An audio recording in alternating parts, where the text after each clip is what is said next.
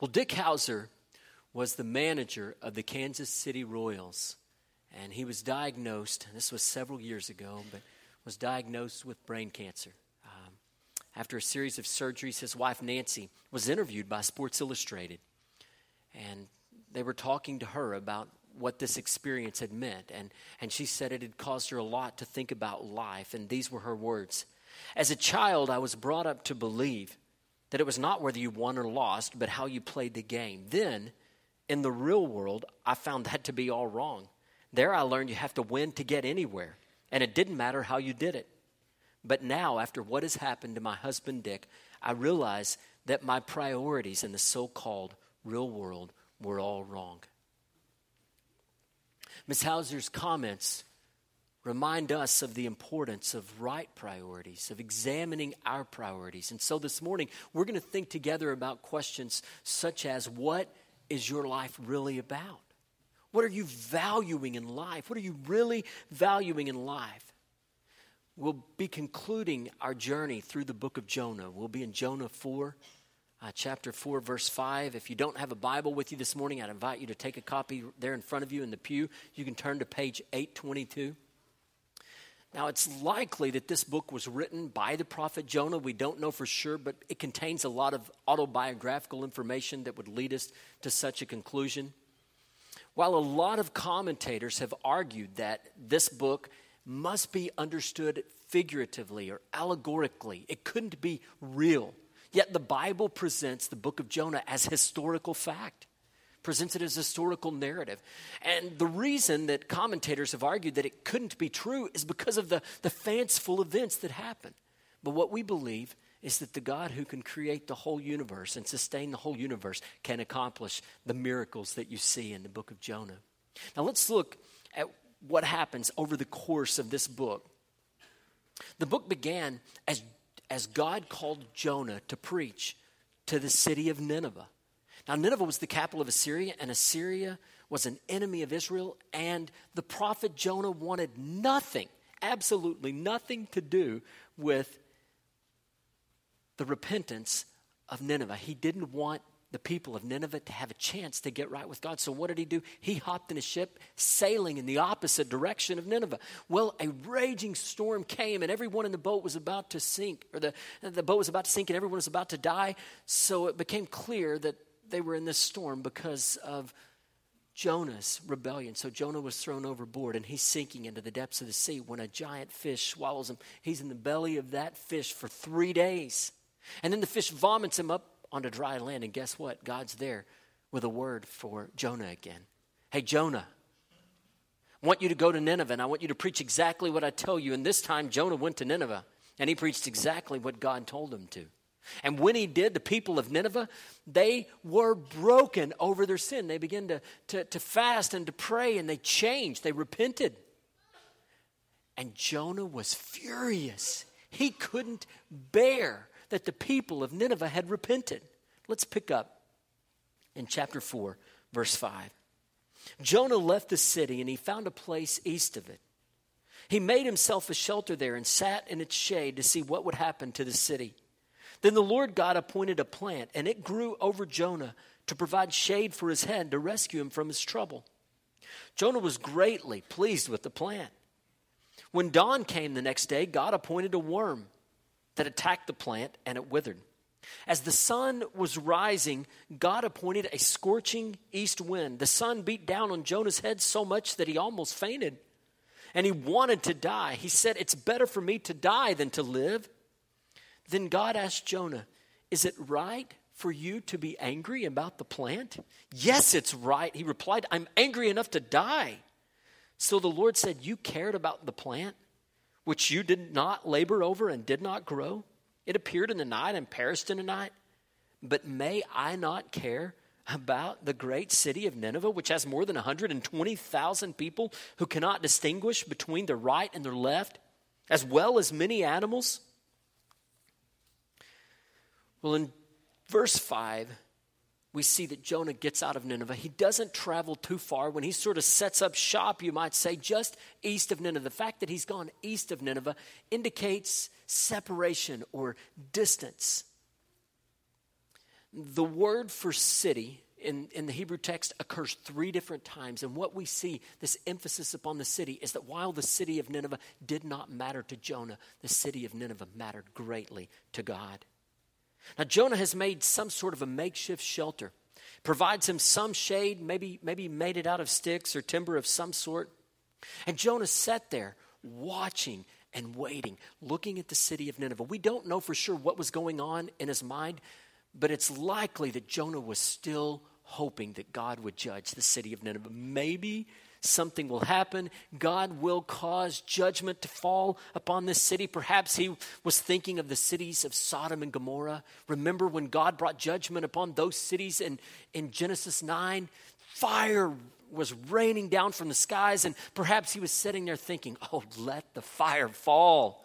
God, let the fire fall. So Jonah sat waiting and watching. Well, what happened, happens next? Let's look in verse 6. The Lord appointed a plant. This was probably a gourd, though so some commentators suggest maybe a, a castor plant. But this plant grew rapidly right there where, where he had set up his shelter. Now, we recognize that this kind of growth is supernatural growth, but again, we have a God who can accomplish what he chooses to accomplish. Now, this plant provided shade. It provided Jonah some real relief. Apparently, his, his shelter had given him some relief, but this plant provided some, some serious relief. Jonah wasn't just hot about God showing the people of Nineveh mercy, he was hot physically. He was really hot. That scorching northeastern sun was taking its toll on him. And when this plant showed up, Jonah was thrilled. He was delighted about it. The, the scripture tells us that this plant rescued him from his trouble or from his discomfort. Now, the word that's used for trouble or discomfort can also be translated evil. In fact, it's used in just that way, the very same word in Jonah chapter 1, verse 2, when, when the scriptures are speaking of the evil uh, of the city of Nineveh. And so, what this indicates is that God is not just rescuing Jonah from the heat, God is rescuing Jonah from his own evil character, from the deficiencies in Jonah's character. As one commentator said it, the Lord is more committed to Jonah's character than to his comfort. So Jonah is sitting there east of the city, still hoping maybe somehow, some way, judgment is going to fall on the city. The city's not on fire yet, but Jonah, he's about to be. The sun hasn't even risen when a worm shows up. And this worm went to work on that wonderful plant that Jonah was so delighted about. And after the worm's handiwork, well, the plant was done. It was over. It had wilted and died away. Where did that worm come from? Well, in verse 7, we see the answer to that. The worm was appointed by God. He was appointed by God, just as the well had been, and just as the plant had been. The well, the plant, and the worm were meant to teach Jonah. So as the sun ro- rose, the, the worm wasn't the only teaching tool that God had appointed. We see that God had also appointed a scorching east wind. It was already burning hot, and now there's a fiery, strong wind blowing as well. The sun is beating down on Jonah, and Jonah couldn't stand it. Nineveh wasn't on fire, but Jonah was. And apparently, this heat had weakened Jonah to the place that, that he nearly fainted. For Jonah, death was better. It was preferred to this awful misery. Under the rays of that scorching sun and those blistering blasts of wind, Jonah began to beg God to die. To Jonah, death seemed to offer the only real relief. So, just as Jonah had already done in verse 3, he's pleading with God God, just take my life. Just let this be over. Through God's teaching appointments, one commentator noted the shoe that Jonah wants Nineveh to wear, that is discomfort and disaster, is now resting securely on his own foot. Jonah is experiencing the pain that he longed for the people of Nineveh to experience. So he is angry he is burning up and he's filled with despair. How does God respond? Look in verse 9. God questions Jonah. He says to Jonah, Is it right for you to be angry about this plant? Now, the word for anger can mean to burn. Jonah, is it right for you to burn? To burn with anger about this plan. How does Jonah respond? Well, the question's meant to be answered negatively. No, it's not right. But that's not how Jonah answers the question. He says to God, It's right for me to burn about this plant. I am angry. I'm burning to the point of death. And then in verse 10, God helps Jonah to begin to connect the dots. He enables Jonah to see the link between the plant, the worm, and the wind. God says to Jonah, You cared about the plant, you had compassion on the plant, and yet you have no compassion for the people of Nineveh. It's a plant that you didn't plant. You didn't put the seed in the ground. You did nothing to cultivate the plant. The plant was here and then it was gone, but you cared deeply about the plant. You cared about the plant's welfare, but you didn't care about the people of Nineveh, people who are made in the image of God, people whose souls were eternal, people that God had created. And so he tells Jonah, You had no compassion for Nineveh. In essence, that's what he's saying. But he says, You care about a plant, Jonah? Isn't it right that I care about a whole city full of people? A whole city full of people? Over 120,000 people in this city? God described the people of Nineveh as not knowing their left from the right. What, what's he mean? He's meaning spiritually, they, they don't know. There's confusion, moral and spiritual confusion among the people. Then God mentions the, the animals that are there. So God isn't only concerned with the people that He's created, but also with the created things that He's made that have been entrusted to the people. So He cares about the people and He cares about the things that are important for the people's welfare, the animals. And then, just suddenly, the book ends. And we know nothing of what happened after that with Jonah. Leaves a lot of questions in our minds. What does this passage that, that we've looked at this morning teach us? Well, God's heart for the lost. God's heart for the lost should burden our hearts for the lost. In other words, God's love and compassion for those who don't know Him, that ought to burden our hearts for those folks.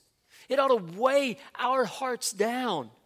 We ought to have compassion and concern for people who don't know the Lord. The city of Nineveh was on God's heart. The question is this Is this city on our hearts? Is this town that we live in, is it on our hearts? What about the, the towns and cities and people all across the globe who've never heard the name of the Lord Jesus? Are those people on our hearts? That's the question this book leaves us asking as it concludes. Have you ever lost something that really mattered to you? I'm pretty scatterbrained and, and not real good at keeping up with stuff. I've lost my wedding ring on multiple occasions. Thankfully, I found it every time. But when I've lost my wedding ring, it troubles me. I can't really rest until I found it. And you, you know that feeling when you've lost something valuable, you just you feel ill at ease until you locate it, until you get a hold of it. Drives you crazy until it's back in your possession. Well, in a sense, that kind of restless concern ought to be the kind of concern we have for people who don't know the Lord Jesus. Our hearts ought to be burdened, weighed down, so that we pray for them, so that daily we're, we're praying for them, so that we share the gospel with them. You see, our hearts shouldn't be at ease when there are so many people around us who do not know the Lord Jesus. So, God, give us a heart for the lost. Give us your heart for the lost. That's what we need. Let's think about how these verses inform our thinking and our living. First, instead of waiting and watching, we need to be praying and proclaiming. Instead of waiting and watching, we need to be praying and proclaiming. Jonah was an unwilling participant in God's redemption of Nineveh. And then he became a sullen spectator, waiting and watching. And God isn't calling us to wait and watch. No, friends, God is calling us to pray and to proclaim, to share the good news of the gospel. Is your heart so burdened for people who don't know the Lord that you're lifting them up day by day before the Lord with tears? Is your heart so burdened that you go ahead and you tell people about Jesus, even though those kinds of conversations can be kind of awkward and, and uncomfortable? You see, we've got to care enough about people who don't know the Lord to take action. It's one thing to say, oh, we want to see people come to know Jesus. You bet we're all excited about that. We're going to give money so, so missionaries are sent and people find out about the Lord. Oh, but my part, well, it's maybe writing a check every now and then. My part, well, I'll cheer folks on. Go get them. No, friends. Your part and my part, it's praying, it's proclaiming, it's telling others. When Jesus was here ministering on earth, he saw the masses of people. And he was brokenhearted for them. Matthew 9 36 says this Jesus felt compassion for them because they were distressed and dejected, like sheep without a shepherd. Is your heart broken for the lost? This morning, let's ask the Lord to break our hearts, to help us to care, to help us to pray, to help us to proclaim the gospel. There are lost people all around us. There are neighbors, there are coworkers, there are friends, there are family, and there are lost people all over the world. It's not a time for watching and waiting, friends. It's a time for praying. It's a time for proclaiming.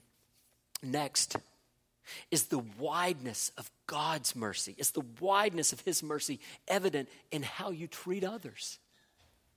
Is the wideness of His mercy evident in the way that you treat others? Do you really show compassion to others? Do you really long to help other people? Or do you use people? Do you treat them as, as pawns in the building of your own kingdom? Or are you apathetic toward others? Just ignore them. You don't really care.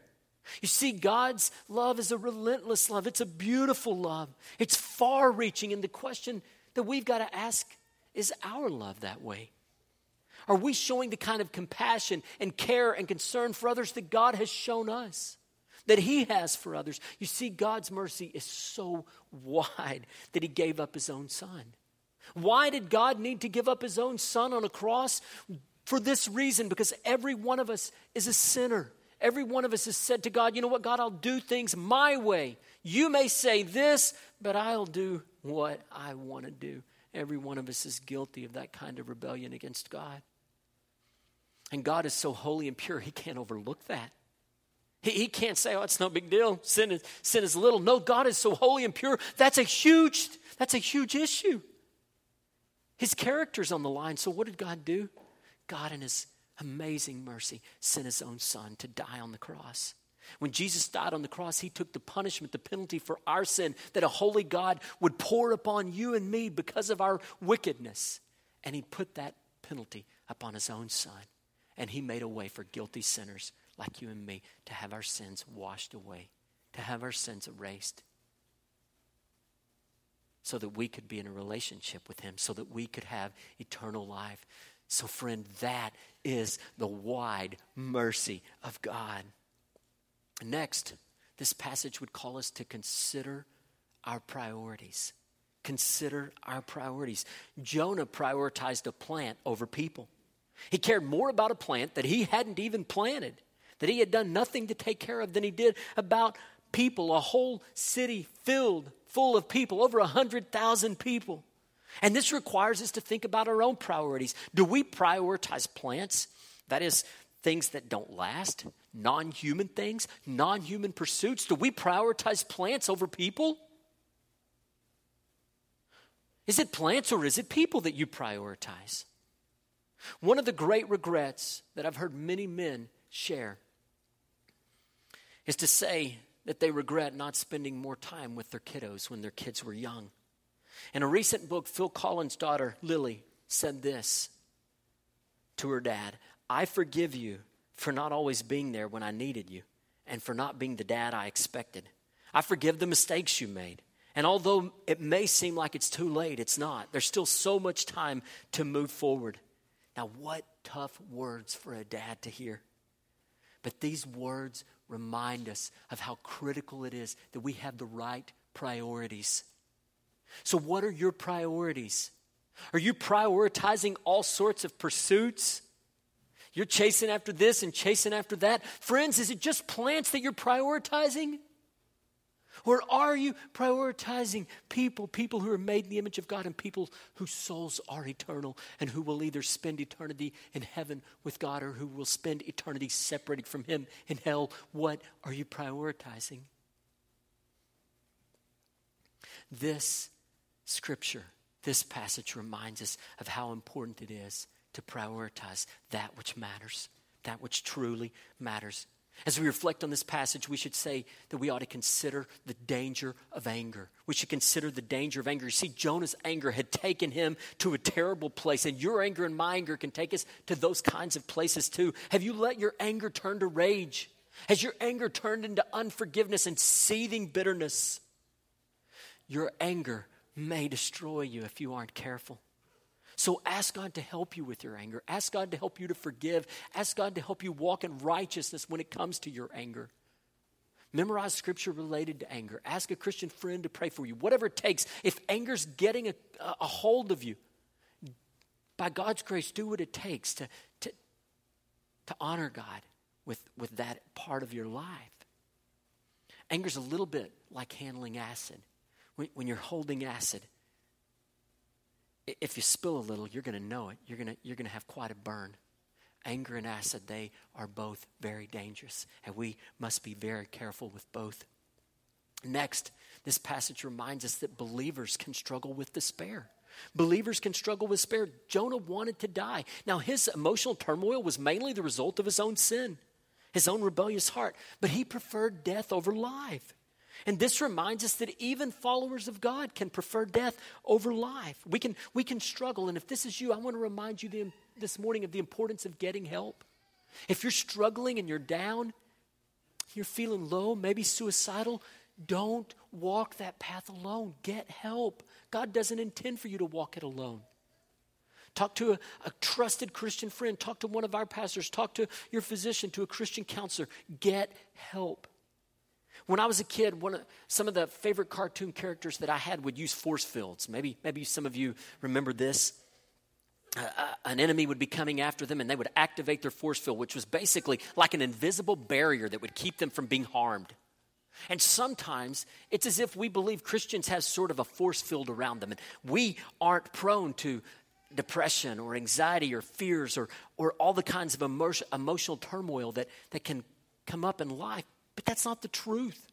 The truth is that we live in a fallen world, a Genesis 3 world like everyone else, and we can struggle through those things as well. We have no force field, we're not invincible. If you're struggling in those ways, friend, don't walk alone. God will be with you, but a lot of the times, God uses people to help you. People become his hands and feet to encourage you, to lift you up. So, so get help if that's you. In reflecting on this passage, next, God is more concerned with who you are than with your comfort. He is more concerned with who you are than with your comfort. God is committed to shaping us and transforming us to help us become more like Him, to help us have His character. You see, He cares so much for you that He may be putting some plants and some worms and some scorching winds into your life because He loves you, not because He doesn't, but because He loves you deeply. He wants to help you become more like Him. So as you as you sort through life and you look at the difficulties that you're facing, recognize that it just may be the tribulations that you're experiencing that God is using to train you. Those tribulations they train. It's often painful, but God does a good work if we'll walk with Him, if we'll trust Him in the midst of those difficult days. So we've seen that God is more concerned with who you are, with your character, than, than your comfort. One author tells a story of a woman that he met in a Vienna airport. She was wearing a lanyard, had a clipboard and pen, and walking up toward him, and he realized this is probably a lady who's going to be doing a survey. An airport probably has, has her here to, to do some sort of a survey, and so he began to talk with her, and conversation uh, uh, began to, to really develop. He, he asked where she was from. Uh, she was from Austria. He asked her, What are you doing here in Vienna? She was a student. She began to share with him about her family. Her mother had left their family chasing after a lover. Their, her dad, she said, was eaten up by bitterness over all of it. Her, her brother was also living in Vienna, but the two of them were estranged. And so this man, in talking with her, said to her, I'm really sorry about the estrangement that seems to have characterized so many of your relationships. And then she said, That's not all. My boyfriend just told me that he's leaving me for another woman. And so this man told Allegra, uh, the name of this uh, woman doing the survey, um, you know what? I know you need to fill this survey out, so I want to I want to help you out with that. But I've been sent here to tell you something. And so then she was troubled. She was like, Has the airport planted you? are you here to like check and make sure I'm doing my job? And here I've just been spilling my guts with you. Am I going to be? And, and he said, No, it's nothing like that. Let, let's, let's do the survey. I know you need to. So, so she raced through the survey and then she said, What have you been sent here to tell me? Well, knowing that Allegra had faced abandonment and betrayal, that she felt those deep wounds, he said to her, The God of the universe sent me to tell you that he loves you that He knows your name. And He will never betray you. Allegra, He'll never abandon you. Allegra, God loves you. God loves you. And he said it a third time Allegra, God loves you. And at that, she began to break down and she began to sob and to cry. And she said to him, But you don't understand. I've done so many bad things. And he said to her, I, I may not understand, but Allegra, God does. He knows. He knows all about that. And that's why He sent His Son. He sent His Son those, so that your sins could be forgiven, so that you could have hope. Now, brothers and sisters, we have a message the world needs to hear. A message the world desperately needs to hear. That people right here in Uvalde need to hear. That your neighbors need to hear. That the people you work with need to hear. That your family needs to hear. But the question is this are we going to be watching and waiting, spectators? Or are we going to have the heart of God and pray and proclaim the message? You see, God's heart for the lost, oh, it should burden our hearts for the lost. Brothers and sisters, this morning, let's ask God to burden our hearts, to weigh our hearts down for those who don't know him. And this week, if you know the Lord Jesus, I want to encourage you this week, before next Sunday rolls around, will you strive to share the gospel with someone? This goes for me, for all of us who know the Lord. Will you strive to share the gospel with someone? If, if, if that seems like a really daunting task to you, use a track. There's tracks out in the foyer that, that, that give the gospel plan and say to a friend, hey, look at this. Can we talk about it? Between now and next Sunday. Let's not just wait and watch. Let's pray and proclaim. Let's pray for opportunity, and then let's take the opportunity that God gives us. The world is in a huge mess. How the world needs the message of hope, the message of the gospel that can be found through Christ. Will you tell someone this week? Now, maybe you're here today and you don't know the Lord. Maybe you feel a bit like Allegra, like, like people have abandoned you and betrayed you, like, like you have too rough of a past. You've done so many things. But perhaps that's you. And you've wondered to yourself, where is God in all of this? Friend, I want to tell you where God is. God is right here, and his arms are open wide, and he's waiting for you to run to him.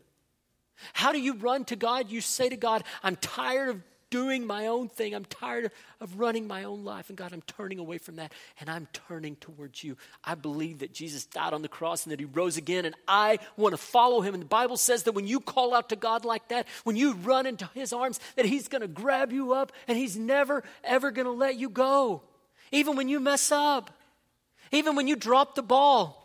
Even when you let him down, he will never let you down. You'll always be in his arms. This morning, why wouldn't you run into the arms of God? Why would you say no to the wide mercy of God? Why would you think that there's a better way?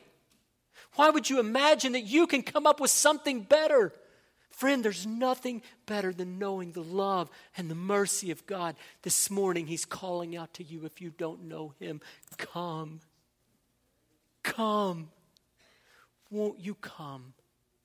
Join me in prayer.